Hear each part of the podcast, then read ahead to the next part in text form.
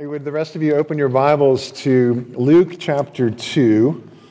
And while you are turning there, um, I do want to thank everybody for the all, all the ways that you have been supporting, um, you know, not only Linda Dickerson and her family, but, but now the, uh, Elgene Johnson and, and his family. We had a beautiful memorial service for Marty yesterday, and uh, as you can see by the flowers, uh, I particularly want to just speak to those of you who, who, who brought food for the reception. Thank you for that. Uh, as you bring, you know, it may not seem like much, but you know, you make a deviled egg, you make a chocolate chip cookie. Do you know what you're, you know what you're really making? You're, you're making the means for people to connect and to share stories and to give thanks for, uh, for the saints that have gone on before us. Uh, you're creating an environment where you know, you don't just come in and have a memorial service and then people leave, but they can actually love each other and care for each other. That's such a gift. I just want to thank you um, for those, those blessings right, right out of your kitchen or, or, or, frankly from, you know, maybe the bakery aisle at Martin's. Who, who cares? But just, you know, thank you for making that, those receptions a possibility as we've been gathering together uh, to grieve. Um, hey, we're we're in Luke chapter 2, and, and we're continuing this uh, sort of part two to our, our Joy for the World series. This is now Joy to the World, right? Since it is officially Advent. And I'm going to pick up where Kyle left off last week, where the angels appear to the shepherds and they announce the, the feedback. Uh, they announce good tidings of great joy. Uh, so, so what happened after that? Like, like, so what? What, what did the shepherds do in response to this incredible announcement? So, if you've got your place in Luke chapter 2, let's stand in honor of God's word. And I'm going to pick up in verse 15. When the angels went away from them into heaven, the shepherds said to one another, Let us go over to Bethlehem and see this thing that has happened, which the Lord has made known to us. And they went with haste and found Mary and Joseph and the baby lying in a manger. When they saw it, they made known the saying that had been told them concerning this child. And all who heard it wondered at what the shepherds told them. But Mary treasured up all these things, pondering them in her heart. And the shepherds returned, glorifying and praising God for all they had heard and seen as it had been told them. Lord, would you please uh, send your spirit to add your blessing to the, the reading and the hearing and the receiving of your word, we pray in Jesus' name. Amen.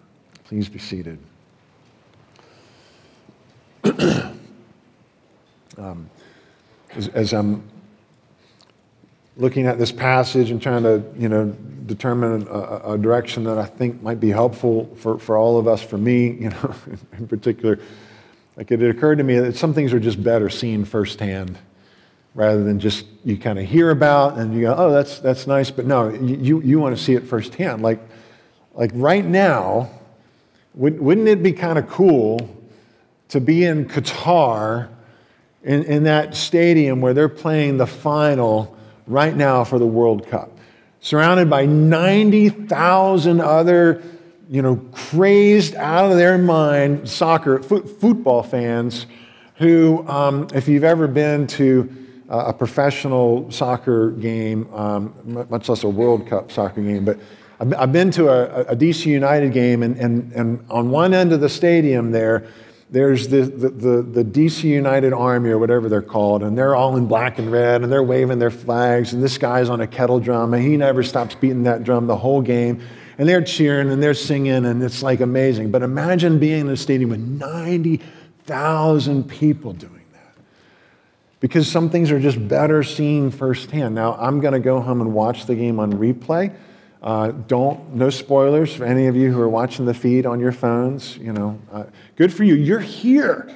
That's good. That's good. You're here. Um, but, uh, but yeah, some things you like, you're like, wow, there's, there's going to be one and a half billion people right now. Like a, what is that? A fifth of the world's population right now is watching this game. They want to see it. They, they want to kind of enter in. It's more than just reading about it. It's more than just sort of hearing the score. Oh, well, that's nice.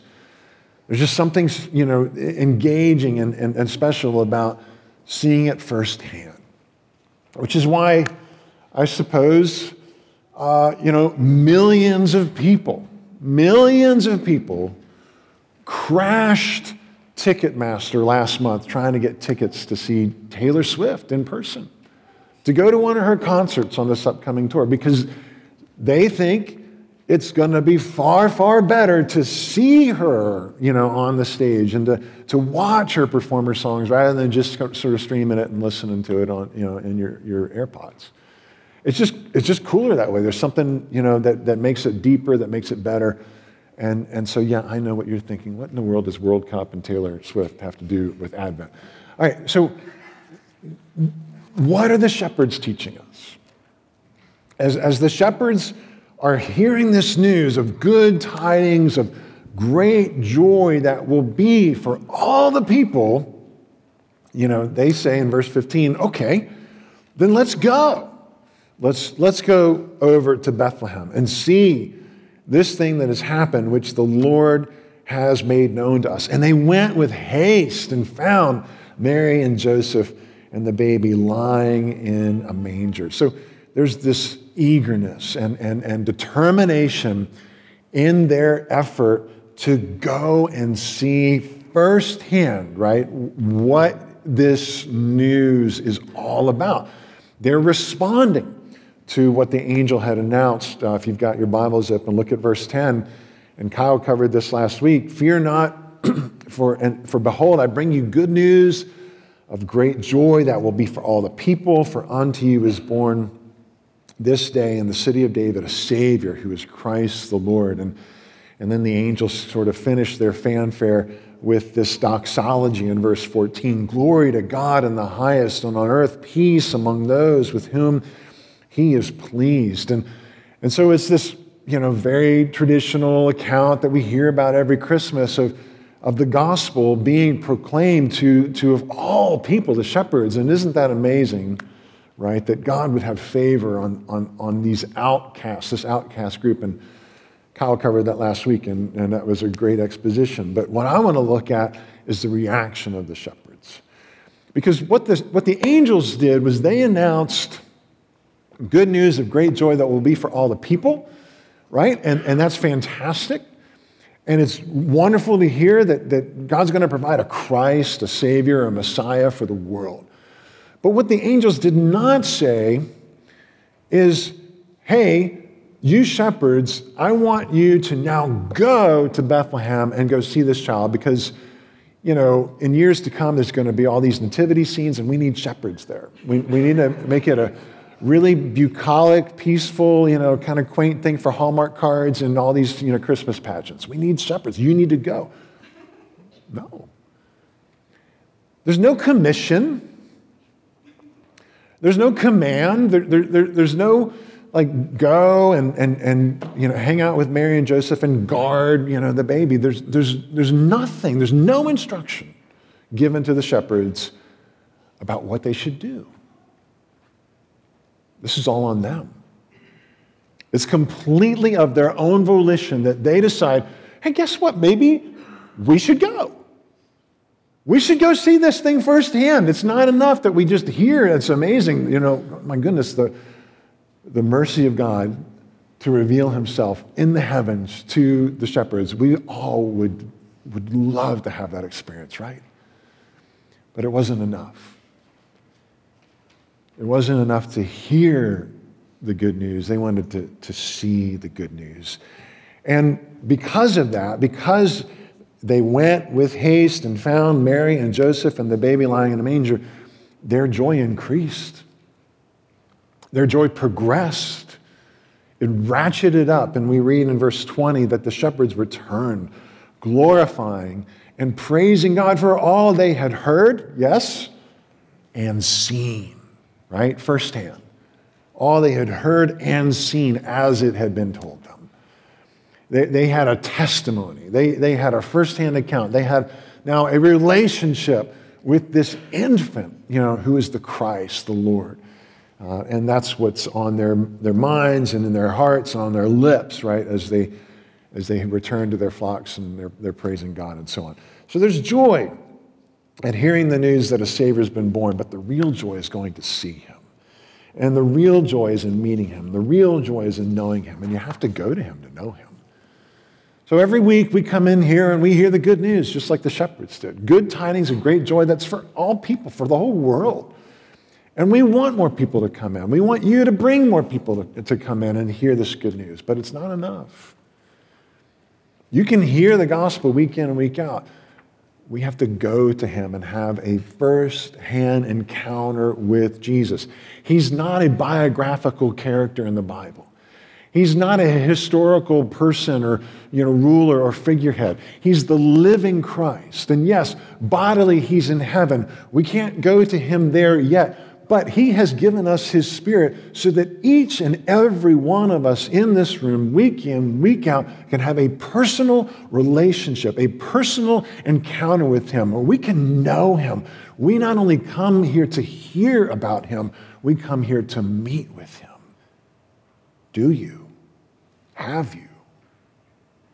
Do you know Him? Have you met with Him? Or is this just an exercise in hearing about some biographical? you know, account. It's so much more than that.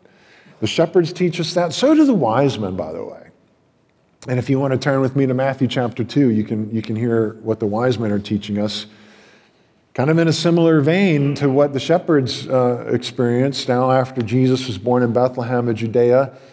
In the days of Herod the king, behold, wise men or magi from the east came to Jerusalem saying, where is he who has been born king of the Jews? For we saw his star when it rose or in the east and have come to worship him.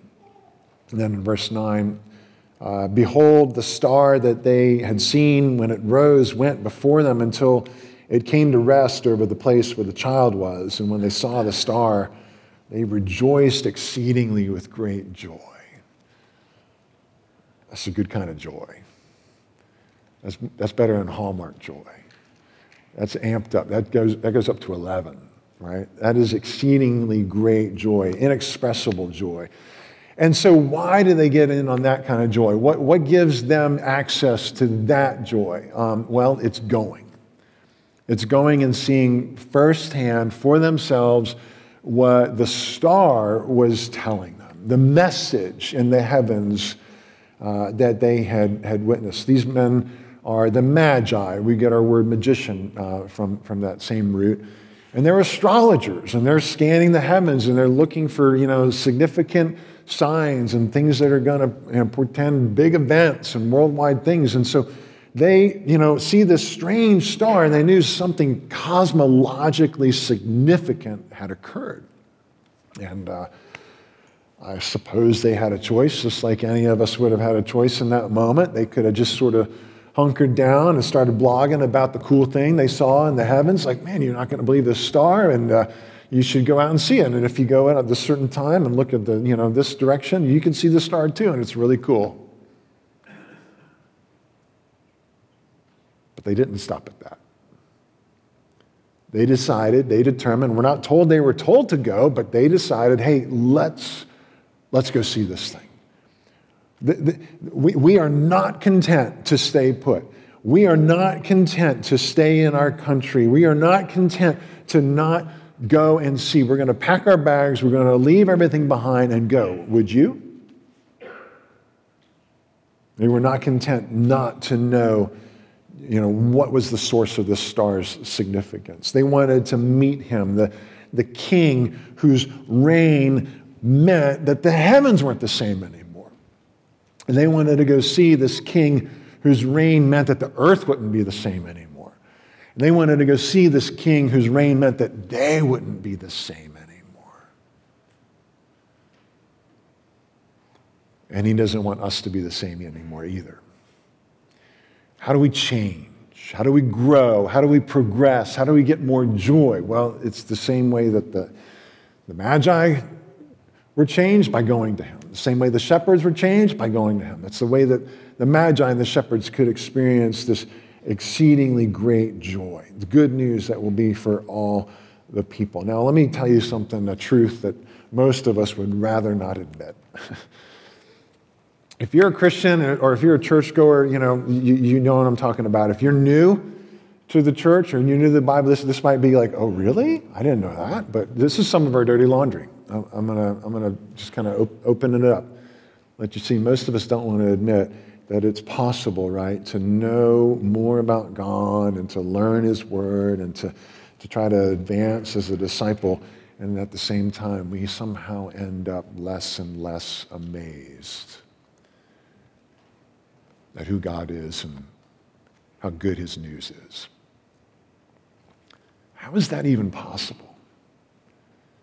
I, I don't know how, but I'll, I'll, confess it's true for me. I suspect it's true for many of you, probably all of you. I think we've got a lot in common in this case where, where we, we want to, you know, we keep coming to church and we read our Bibles and we pray and, we, and it just feels like I'm not, I'm not growing. I'm not, I'm not going deeper. I'm, I'm not, my, my joy is flat. You know, instead I just feel, you know, anxious all the time and, and, and it's not working. And we can be honest about that. It should be the opposite, right? Like the more you, you, you're reading, the more you know, the more you're, you're, you're, you're worshiping. Like you, we should be growing in joy, not, not feeling deflated. Like it's, there was, um, there's this whole big thing. I don't know if you've caught um, since last year, actually, this time last year, December of 2021, when the James Webb telescope was launched.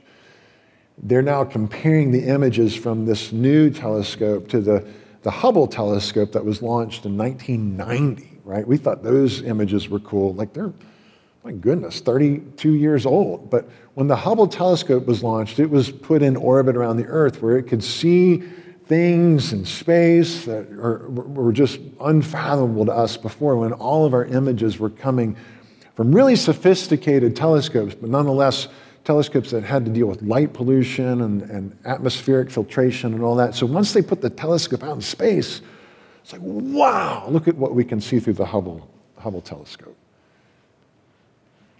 And now, as the, the, the, first images came back from the Webb telescope back in July, like astrophysicists are losing their minds.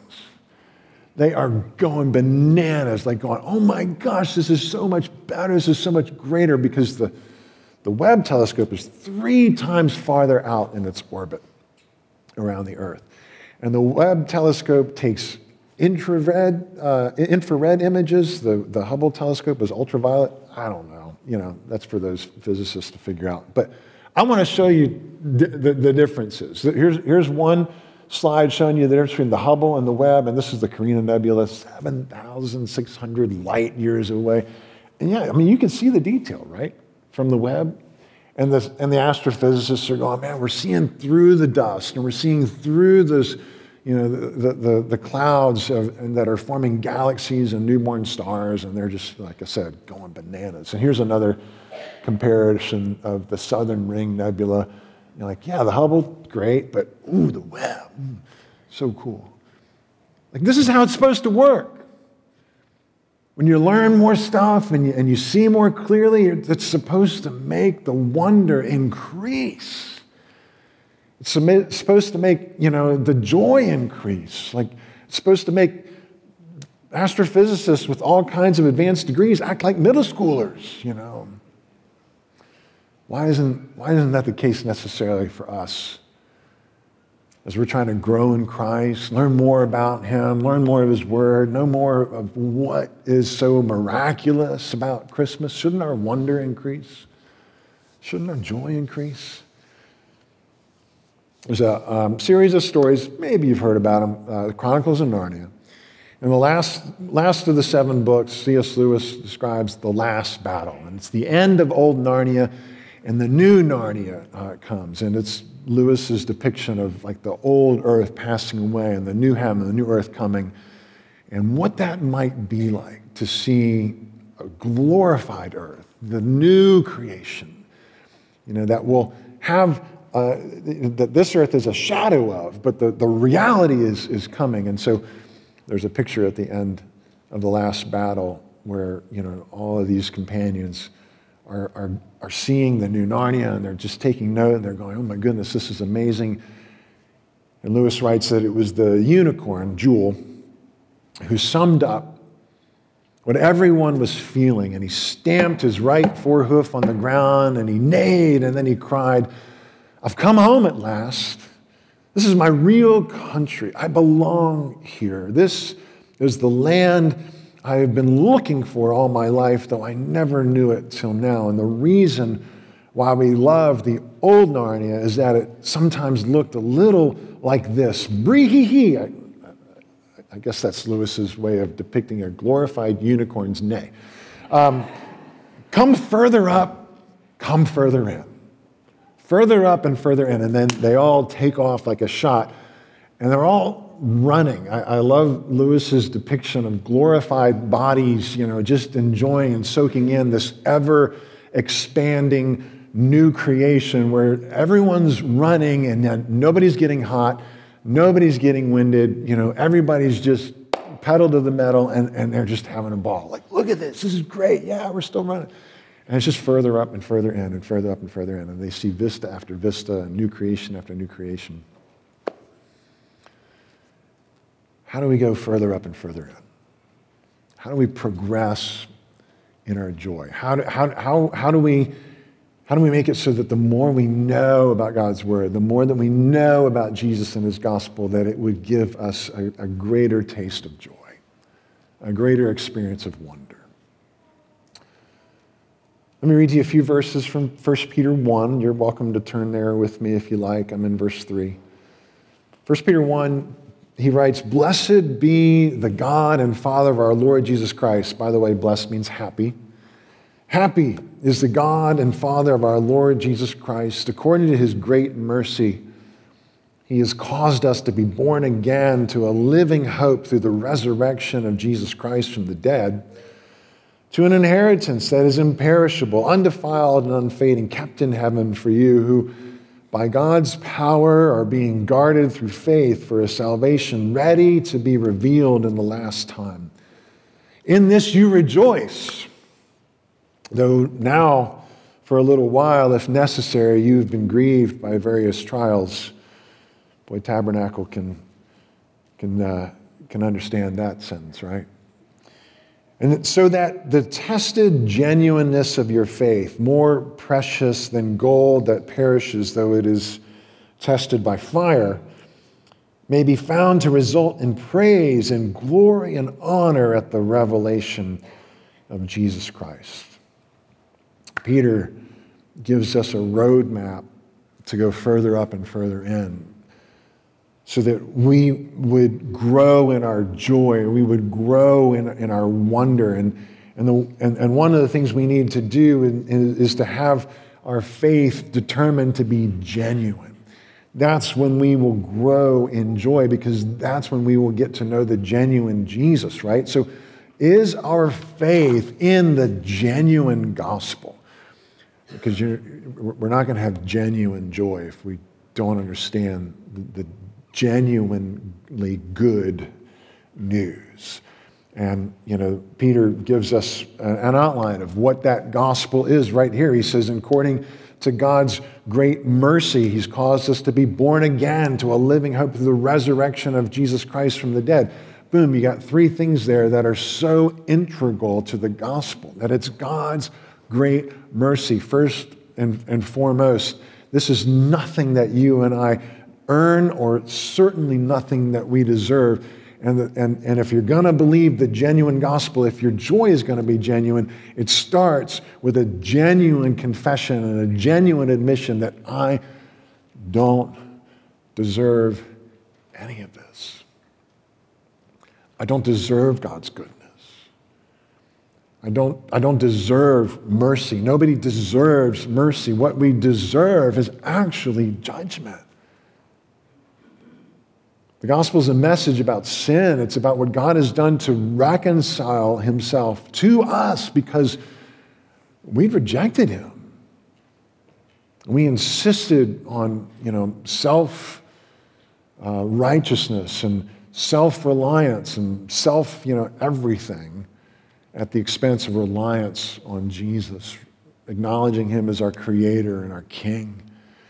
And so it's God's great mercy to us. Without His mercy, we would face destruction. Without His mercy, without His kindness, without His protection, we would be undone. You know, it's, it, mercy is not something that we get, it's something that is gifted. The Moss family could tell you about that last night. God's mercy to them to protect them, uh, you know, on this road, journeying north and merging from 77 on to 81 and being rear-ended. And praise the Lord for His mercy that they didn't get pushed into the semi truck in front of them. Praise the Lord for His mercy they didn't get pushed into the left lane of oncoming traffic and instead ended up in the median. Praise the Lord for His mercy that, that they're sitting in the back right now with us instead of in the hospital. You know, who knows how many injuries and more heartache to this congregation, right? That's mercy. None of us deserve this. It's His kindness. And that's the genuineness of the gospel is that it comes to us without us earning it, without us deserving it or being entitled to it. And that's why it's so much more joyful. Because it's not a paycheck, it's a gift. And and and it caused us to be born again to a living hope, right? Like salvation is not about self improvement. It's not about going to the bookstore or ordering something on Amazon to make you a better person.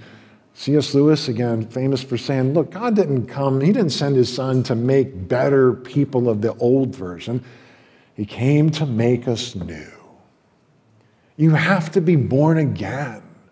Jesus told Nicodemus that. If you if you're not born again, you, you can't even see the kingdom of God, much less enter. And so the genuine gospel is this message of not self improvement or even spiritual improvement, but of being made a new creation, brand new.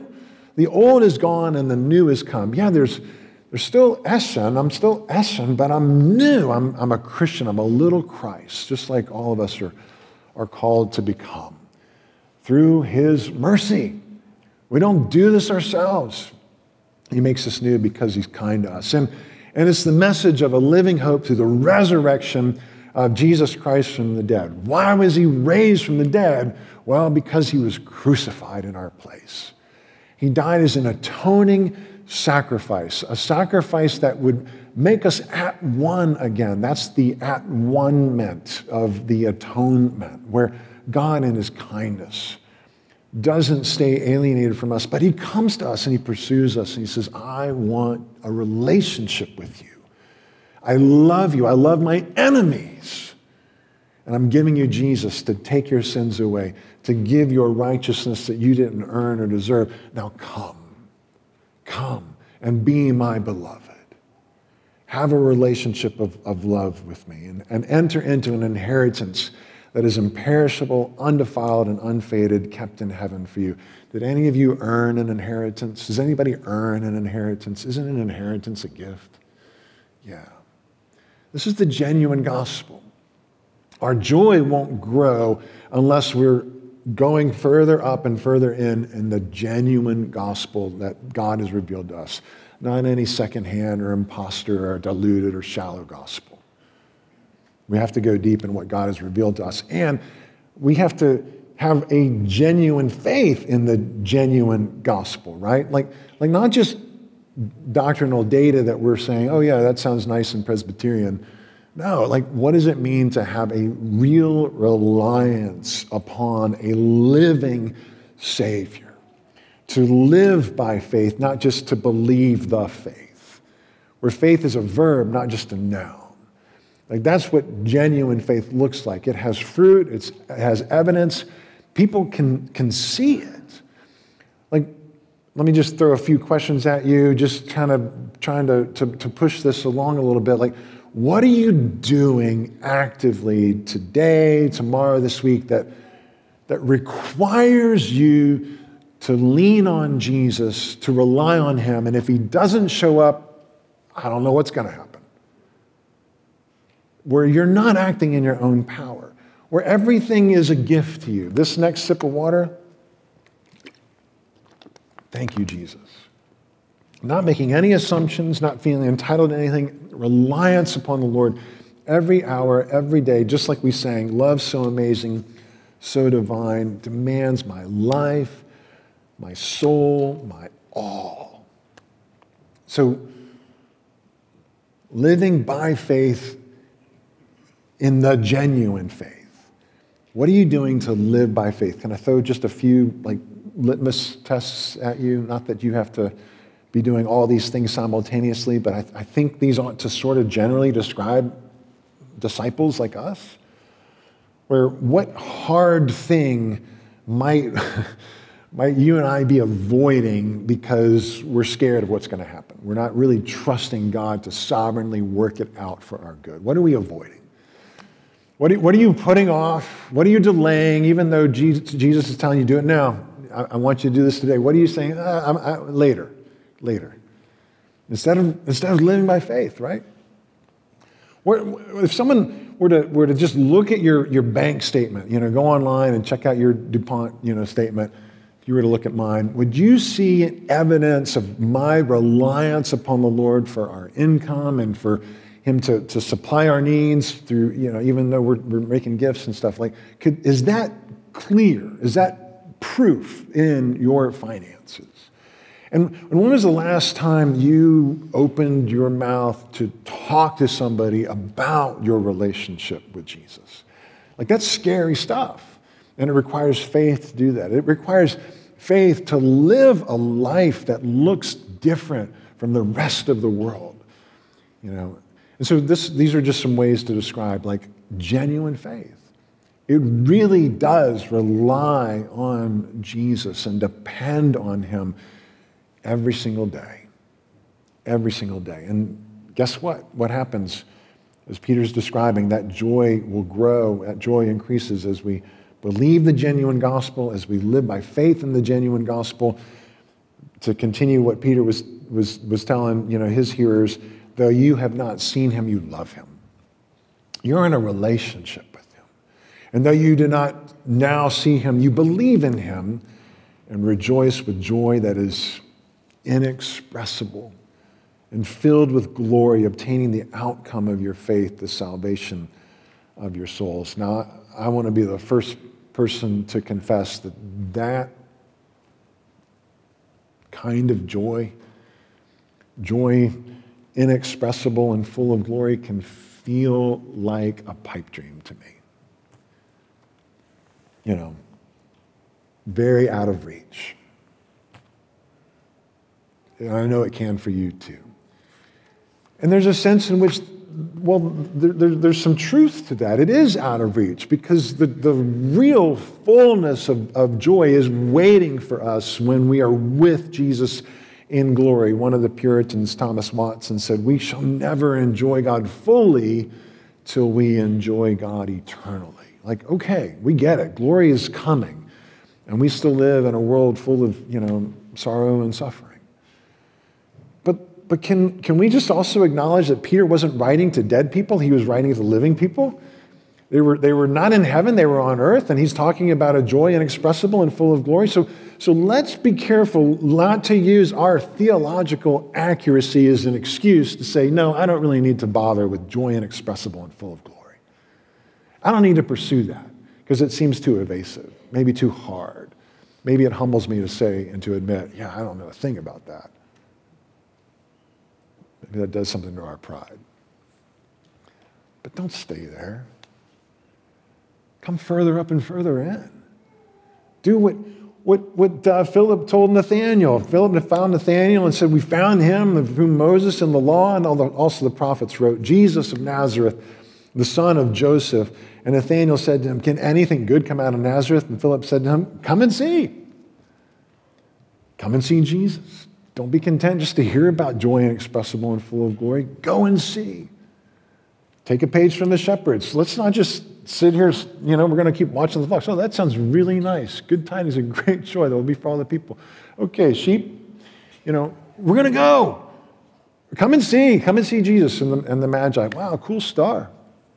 Okay, you know, back to normal. No, go and see.